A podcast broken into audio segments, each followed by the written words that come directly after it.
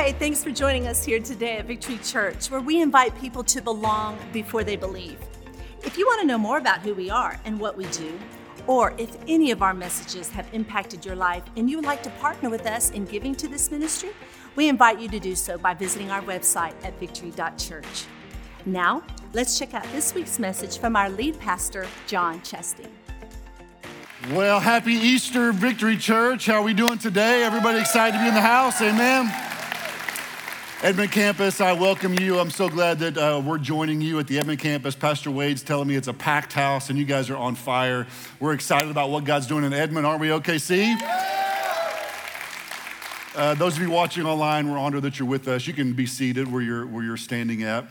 Uh, I want to just welcome you. Maybe you're a first time guest. Maybe this isn't your typical home church. Maybe you attend another church here in the metro, or maybe you're uh, from out of town, or maybe this is your one visit a year to church. Wherever you're at, no matter, no matter why uh, you're here today, we're excited and we're honored that you would choose uh, this house to, to bring your family to. And we believe that God's going to speak to you today uh, and minister to you today through, through this message and through uh, God's presence. I want to talk to you for just a little bit on a subject that, if you'll allow it to, I believe will speak to you no matter if you're a believer or an unbeliever or any other thing like that. Because really, as we live this life, we go through hardships, we go through, we go through difficulties. And if we're being honest with each other, sometimes we will think at any given point in life, we may think this thought is this it? Is this, is this what my life is going to amount to? Is this my career? Is this my mental capacity? Is this, is this my, my mental health where I'm at? Is, is this it? Is this the best this life has to offer me? And so, what I want to do is, I want to talk to you for a little bit just on, on this subject and I pray that it brings you encouragement and richness today. This, this is the title of my sermon today, is That's Not the End of the Story. It's not the end of the story.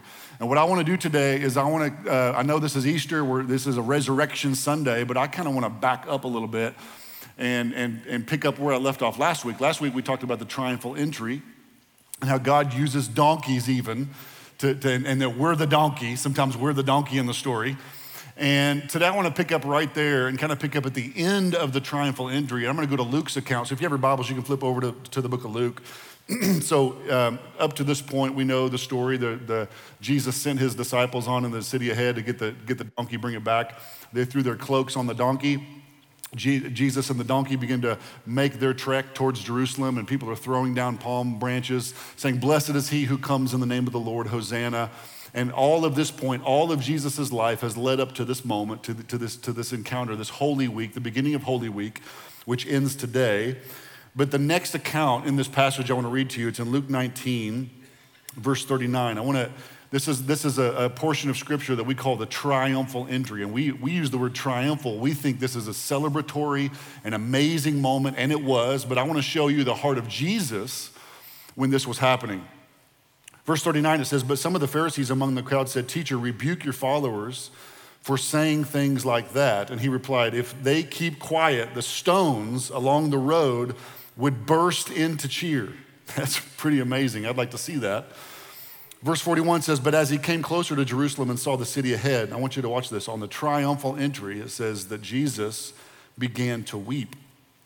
Verse 42, How I wish today that you, of all people, would understand the way of peace. But now it's too late. I want you to catch these words. And peace is hidden from your eyes. So, this triumphal entry moment, Jesus is weeping. He's, Jesus is left with wishes and weeping.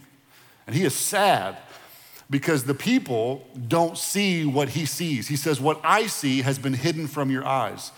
And these are the same group of people that just a few short days later would go from crying Hosanna to crying, Crucify him. Because they didn't see what Jesus saw. What, what, what were they missing? They had a different perspective of what it meant for Jesus to be king.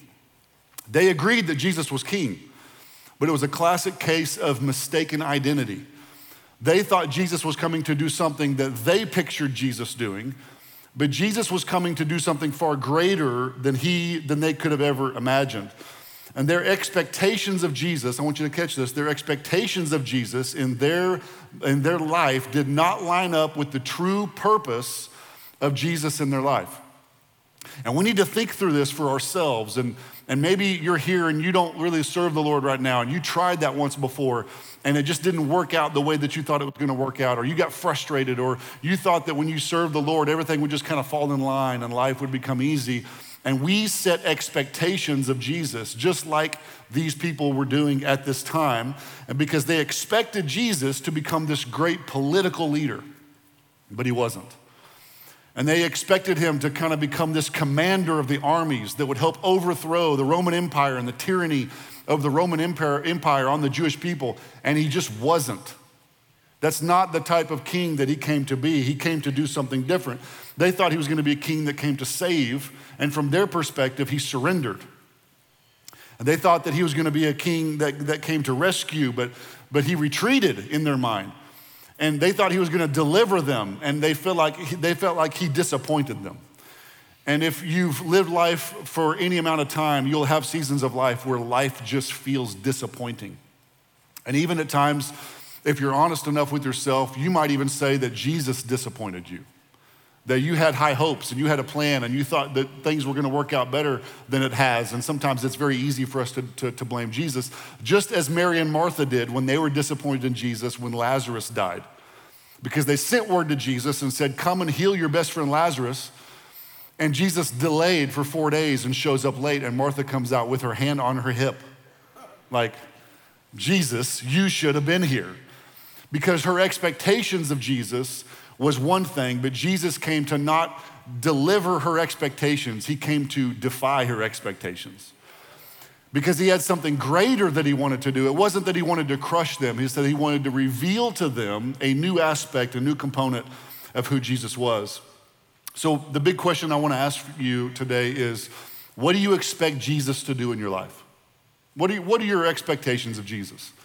If you want to have any sort of disappointment in life, whether it's in marriage or whether it's in relationship or whether it's in your career, the only thing that will make you become disappointed is unmet expectations. So if you're disappointed in Jesus, if you're disappointed in, in a relationship with the Lord, I would simply ask you, what are your expectations of Jesus? We need to challenge our expectations because Jesus said, I'm weeping, I'm mournful, because what I had for them, I want you to catch it, was hidden from their eyes. They had hidden the, the, the, the, true purpose of Jesus coming to the world was hidden from their eyes. They thought Jesus was coming to just save them. Jesus was like, No, I got a much bigger plan than that. I'm, I'm here to save you too, but I'm not going to save you from the Romans. I'm going to save you from your sin. And not only am I going to save you, I'm going to save everyone for all eternity. And yes, I could show up and I could get rid of the Roman Empire and I could just save you today, but I'm actually here to do something bigger and greater than what you thought I was here to do. I'm actually here to save all of mankind. So the question we must ask ourselves is what if my plans are just too small? So if I have expectations of Jesus and Jesus is disappointing my expectations, is it possible that my expectations of Jesus was limited to me and limited to my current situation when really God is coming to try to do a much larger work in our life? What if our plans are simply too small? Uh, not too long ago, I pulled out this, this journal. I try to journal from time to time. I'm not great at it, but I try to journal real markers in my life or real moments or real um, struggles that I'm having mentally or spiritually. I'll journal those things and I'll kind of journal my prayers to the Lord. And not too long, long ago, I came across a journal that I had wrote um, over 20 years ago when Michelle and I had just got married. I had this dead end job. I thought it was a dead end job. I couldn't stand it. I mean, I basically, y'all, I basically worked for Dunder Mifflin, okay? I delivered paper, all right? And, and I was just miserable. I didn't like it. I just felt like there was something bigger, something greater in my life that, I, that God wanted to do. And so I just began to journal my hopes and my expectations. And Lord, if, if only this, and if only that, and if only this could happen, and if only you could do this in my life. And 20 years later, as I read back on that journal, you know what I realized? My plans were too small. My plans were much too small. So today, maybe we just need to take a step back and say, how big is God? And how small are my plans? And how narrow minded is my expectations of Jesus? Uh, if you ask a two year old, if you go up to a two year old and say, How much does your mommy love you? you you might see a two year old say, My mommy loves me this much. And they're trying in some way to measure how much love their mother or their father has for them. But their, their, their limitations are the, the, the span of their, their arm width. When we would know that there's no way that, that you can ever quantify the amount of love that a parent is giving to her child or, or his child. But it's the same way in this manner. Our expectations of Jesus. How big do you think God is? I think he's, I think he's, I don't know, maybe this big? This big? What if, what if our plans, what if our expectations of Jesus are simply far too small? Jesus disappointed their expectations, but that was not the end of the story. Father, we thank you for sending your son. Jesus, we acknowledge the blood that was spilled. We acknowledge on this Easter morning, God, before we celebrate your resurrection, we honor and we notice and we remember the blood that was shed. And we're thankful for that blood. It still speaks, it still heals, it still delivers. The same spirit that raised Christ from the dead dwells in us. And so we thank you, God, for the blood that was shed for us. Glory to God forevermore. In Jesus' name. And everybody said, Amen. Amen. You can be seated. You can be seated. So let's continue this story a little bit further on. In Luke chapter 23, verse 44, it says, By this time it was about noon, and darkness, darkness, I want you to focus in on this word, darkness fell across the whole land until three o'clock. The light from the sun was gone. Imagine that. And suddenly the curtain in the, uh, in the sanctuary of the temple was torn down the middle. So, in the middle of this uh, Easter Sunday, when we're all here dressed up in our fancy clothes and, and looking good, which by the way, you guys look really good. Look at your neighbor and say, You look good. Hopefully, that was your spouse or somebody that you know. If not, I mean, hey, maybe your relationship started on Easter morning at church. You looked at some strange, fine man and said, You look good, you know? I don't know. Maybe, maybe it worked out for you. But I think we would all acknowledge here today that if you're sitting next to your spouse, just fellas especially, just look straight ahead. Don't smirk, don't do anything here. Giving you a little advice. We didn't wake up this morning looking the way we look now, right? We all had a little bit of a process to go through. We had to go through process. We look good now. You look good. All y'all look good. Edmond campus, y'all look good. But it takes a, it takes a process. How many of you love a good steak, a good hamburger? Anybody out there? Edmond campus, anybody like a good steak? Now I want you to close your eyes and I want you to picture the steak. I want you to picture this, this slab of meat of whatever it is that you want. If you're a vegetarian, you can picture vegetables. It's okay. now I am willing to bet you that no one pictured the slaughterhouse. You pictured the end product. You pictured it cooked, it's sitting on your plate, it's sizzling, it's got the toppings, it's got everything you wanted. But we all know that that went through a process first. Uh, I have a friend of mine one time that invited me to go, which I wouldn't recommend, to a meat packing plant for a tour. Highly do not recommend this. I didn't eat bacon or sausage for like six months. I was like, why do we eat this? This is disgusting. I saw a grown man with rubber boots up to his knees with a snow shovel shoveling meat into a hopper. And I'm like, what in the world is happening right now? But it's because it had to go through a process. Uh, in, in Hebrew, there's a Hebrew word for, for the word altar, and it's called mizbeach. And it literally is translated the place of slaughter. The place of slaughter. And we get all dressed up on Easter morning and we celebrate resurrection, and we should, and we're gonna get there in just a minute. But we would be mistaken if we don't pause first and acknowledge the blood, acknowledge the beating, acknowledge the pain of an innocent lamb led to the slaughterhouse for us so that we could live a life to the full, so that we could be righteous in God's eyes. When God looks at us, he doesn't look at us the way we look at each other and the way we even look at ourselves. God looks at us through this, this, his son Jesus.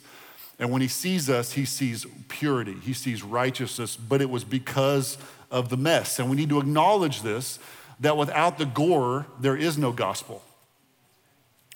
Without the mess, there is no ministry. It, is, it, is, it, is, it was necessary. And so this morning, we acknowledge this. In John chapter 19, verse 28, it says Jesus knew that his mission was now finished. So Jesus came on mission and he's, he's hanging on the cross. And the Bible says that at that moment he knew that his mission was finished. And to fulfill scripture, he said, I'm thirsty. And a jar of sour wine was sitting there. So they soaked a sponge in it, put it, put it on a hyssop branch, and held it up to his lips. Now I want you to watch verse 30. When Jesus had tasted it, he said, It is finished. It's finished.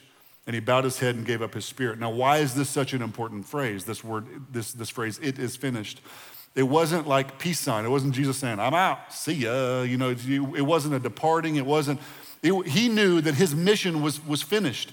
And, and he knew that in this moment, when he said these words, it is finished, he knew that he was becoming the fulfillment of over 300 prophecies from Genesis to Malachi in the Old Testament, messianic prophecies that had happened hundreds of years prior.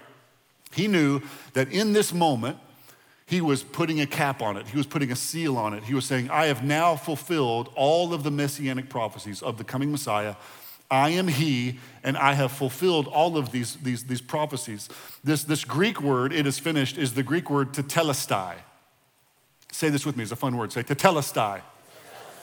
It's, it's the Greek word for, teteles, for, for it is finished is the Greek word tetelestai. Now, in this day, in, in the Greek language, they would have used this word. It's, it's hard for us to really fully understand this word in, in English, but they, this would have been a very common word, not, not just in the Bible, uh, in biblical theological terms, but in everyday vernacular.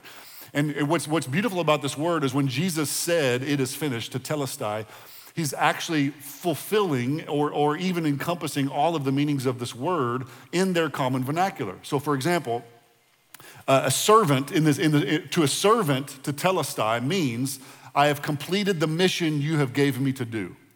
So a servant might come back into his, his or her master and, and he was instructed to feed the horses and he would have walked in or she would have walked in and said, tetelestai.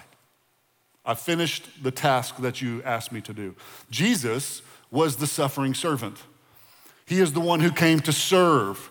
In Philippians, it said that he, he, he came down, he emptied himself of his deity, he emptied himself of his God, of, of the God being in him. And he became fully human in this moment. He became a human and he became as a servant so that he could say, Hey, God, tetelestai, to telestai.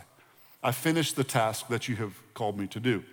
To the priest, the priests would have used this word. The priest would have used tetelestai to examine the, off, the sacrificial lamb. They would have examined the sacrificial lamb because it had to be spotless, it had to be blameless, it had to have no defect. And the priest would have said, tetelestai, tetelestai. This sacrificial lamb is perfect, to tetelestai. Jesus was the perfect, sinless, spotless lamb, tetelestai. Uh, the merchants, when, when, in trade deals, the merchants would have used this word. To Tetelestai meant it was an accounting term, and it meant your debt has been paid in full. So if you came to a merchant and you had a, a, a running tab and you paid it, the merchant would have looked back at you and said, Tetelestai, Tetelestai. Jesus came to pay our debt in full. He paid the sin of the, the debt of our sin the things that, the, a debt that we couldn't pay even if we wanted to. There's no amount of perfection you could perform on earth to justify yourself or to cleanse yourself of sin. But Jesus said tetelestai, to telestai. It's finished. One more, uh, the, in a business partner, they would have used this term, tetelestai, and it would mean that our agreement is finalized or our covenant. We're making a covenant with one another. You sign here, I sign here, tetelestai. Jesus was the new covenant. His blood was the new covenant. It was a partnership. It was, a, it, was a, it was something he did for us. And even on the cross, when he said tetelestai, he is saying the covenant is done. It's sealed. Another really awesome thing about this word tetelestai is in the Greek language, there's lots of different tenses. There's, we, in English, we have past tense, present tense, future tense. In, in the Greek, they have a past tense, but they have another tense called the perfect tense. Tetelestai is actually a perfect tense. And what this means in Greek, it means that it was completed in the past, but the results of what happened in the past continue on into the present. So when Jesus said tetelestai, he wasn't just saying, hey, everybody, everybody from this point backwards, it's finished. No, he was saying it happened today, but it goes 2,000 years into the future, into 2022 for our lives and for our children and our children's children and our, and our great, great, great grandchildren because it is a perfect tense. It is, God is saying, it is finished, it is done for generation upon generation upon generation. In Colossians 2.13, it says, when you were dead in your sins and in the uncircumcision of your flesh, God made you alive with Christ. He forgave all of our sins, having canceled the charge of our illegal indebtedness tetelestai. It's paid for which stood against us and condemned us, but he has taken it away, nailing it to the cross, and having disarmed the powers of authorities, he made a public spectacle of them, triumphing over them by the cross. Jesus cried out, It is finished. It was, the, it was the finishing of one thing, but it was the beginning of something else. Jesus was saying, I'm done in this moment, but the full story has not fully been told. He says, It is finished. But that's not the end of the story. Let's continue this story a little further in Luke chapter 24, verse 1. But, er, but very early on Sunday morning, the women went to the tomb, taking the spices they had prepared. And they found that the stone had been rolled away from the entrance. So they went in. I want you to really catch this, but they didn't find the body of the Lord Jesus. Because why? Because it was empty. The tomb was empty. We're going to come back to that. As they stood there puzzled, two men suddenly appeared to them, clothed in dazzling robes. And the women were terrified and bowed with their faces to the ground. Then the men asked, Why are you looking among the dead for someone who is alive? And then the verse that we all love on Easter morning, the one we celebrate He isn't here, He's risen from the dead. It's very interesting to think that something empty could be something so hopeful. Uh, in our language, in the English language, the word empty is actually not a great word. We don't love this word, you know. If you have an empty home, if you have an empty bank account, uh, if you have empty pockets, you know, we don't really like the word empty. But the strange dichotomy of, of the, the context of, of this passage is that it, it is in the emptiness that fullness is actually found. And the, empty, the emptiness of the tomb, now think about it even this way something that was paid in full tetelestai. It's paid in full. Created something empty, the empty tomb. And then the empty tomb is what created the fullness of us as believers in Christ. And, and so rarely are you able to take the word empty and the word full and combine them into meaning something so meaningful as this. And in, in, in fact, I would probably argue that Jesus might be the only instance where emptiness is something that cre- actually be- begins the process of bring- bringing something into complete fullness. And really, we all seek fullness. Uh, here at Victory Church, we like to say, we live life to the full. To the full. We, we, we love this idea that Jesus said that he came to bring life, but not just life, life to the full. And really, whether you're a believer or not, whether, whether you believe in Jesus or whether you don't believe in Jesus, you actually seek fullness too.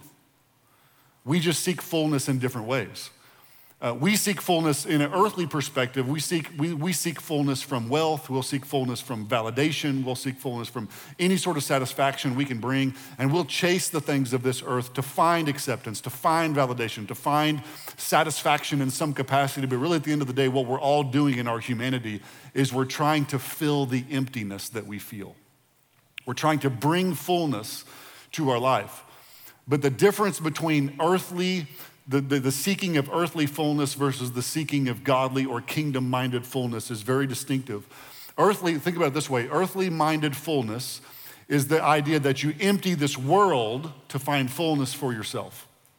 Like, I'll empty everything that this world has to offer me if I can try to find fullness in myself.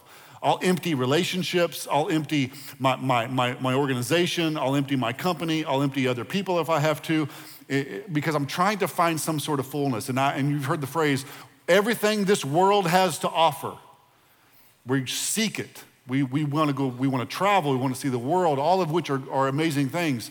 But if we're seeking these things to try to fill some empty void, we're going we're to miss it. There's a, there's, then there's a different type of fullness. There's a kingdom minded fullness a kingdom minded fullness is one where we empty ourselves first to find fullness in Christ second. And like everything else in the scriptures, it doesn't make sense, right? We, we, we, we, we empty ourselves first, we, we create emptiness, in order to, to, to bring fullness. But watch what Jesus told the disciples in Matthew 16 24. Jesus told the disciples, Whoever wants to be my disciples must deny themselves and take up their cross and follow me. For whoever wants to save, watch the weird, crazy dichotomy of this. Whoever wants to save their life will lose it. But whoever loses their life for me will find it. So, in order to find something, I have to lose something? Like, this is so against our culture and our, and our, and our earthly mindset. But Jesus says, if you want the fullness of what I have to bring, you must empty yourself of everything that this world has to offer. Everything, all of your selfish ambitions, everything that you would naturally seek or, or your instincts would tell you to do, we must empty ourselves of those things in order to, to first receive what God wants to bring fullness in. And really, Jesus, this is the beauty of this, Jesus is our model. Jesus doesn't ask us to do something that he didn't first do. In Philippians chapter 2, verse, verse 5, it says, Have this attitude in yourself. So he says, When it comes to yourself, this is what you should do. You should, you, which also is Christ Jesus. So, so watch what Christ did in verse 6. Who, although he existed in the form of God, did not regard equality with God a thing to be grasped. Verse 7 tells us what he did. He emptied himself, taking the form of a bondservant and being made in the likeness of men, being found in appearance as a man, he humbled himself by becoming obedient to the point of death, even death on a cross. He emptied himself of his deity. He put on flesh and came down here and hung out with us. In, in Colossians chapter 2, verse 9, it says, For in Christ all the fullness of deity lives in bodily form. So he emptied himself first. And then the Bible says that he then lived in the fullness on earth in bodily form. He emptied himself first. Why did Jesus do this? Because he came to bring life and bring life to the full. So Jesus is our model. He emptied himself first. In, in John chapter 10, verse 11, it tells us how he did this. It's, Jesus says, I am the good shepherd, and the good shepherd lays down his life for the sheep. He laid down his life, he emptied himself and then in Colossians chapter 2, verse 10, it talks about us. So, so verse 9 says that he is the fullness of deity in bodily form. And then verse 10 says, In Christ you have been brought to fullness. We have been brought into fullness in Christ. So, what is our response? Our response is to continually remind ourselves that we are to empty ourselves first empty ourselves first. When the world tempts us with things, when we're tempted to, to chase things, when we're tempted to, to self, be self gratifying, to, to chase wealth, to chase all the things that this world has to offer, in, in, in order to try to find some sort of satisfaction, what we must always then do is remind ourselves over and over again that no, I must empty myself. And remind yourselves, I said this several weeks ago, but we, re, we need to remind ourselves that God is attracted to empty things. He's attracted to empty things. Elisha told the, the woman to go and find empty jars and bring them back, and the Lord will fill them up. What, what was she instructed to do? Go create emptiness. Go find empty things and bring it back to the Lord, and let the Lord fill it up with something that is satisfying, that will nourish you and satisfy you. The very next chapter, Elijah, Elisha told them, Dig this valley full of ditches, create something empty, dig something up find something to eradicate from your life and then turn around and say, Lord, will you fill this up with something that can truly satisfy me? Because what I have tried to satisfy, what I have tried to do, I have found that, that, that it's, a, it's a bottomless pit. It's a bottomless pit. I cannot find satisfaction. I cannot find gratification on this earth. We can only find true fullness when we go back and seek the things that the Lord is asking us to seek. So, that is the end of this story, but it's not the end of our story.